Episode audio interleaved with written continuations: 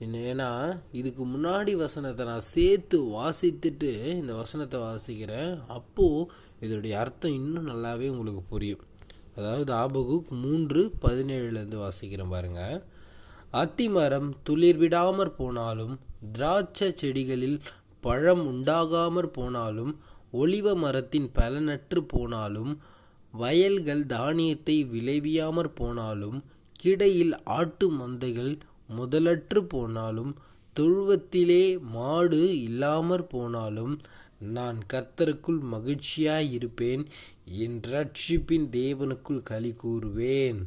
ஆண்டவராகிய கர்த்தர் என் பலன். அமேன்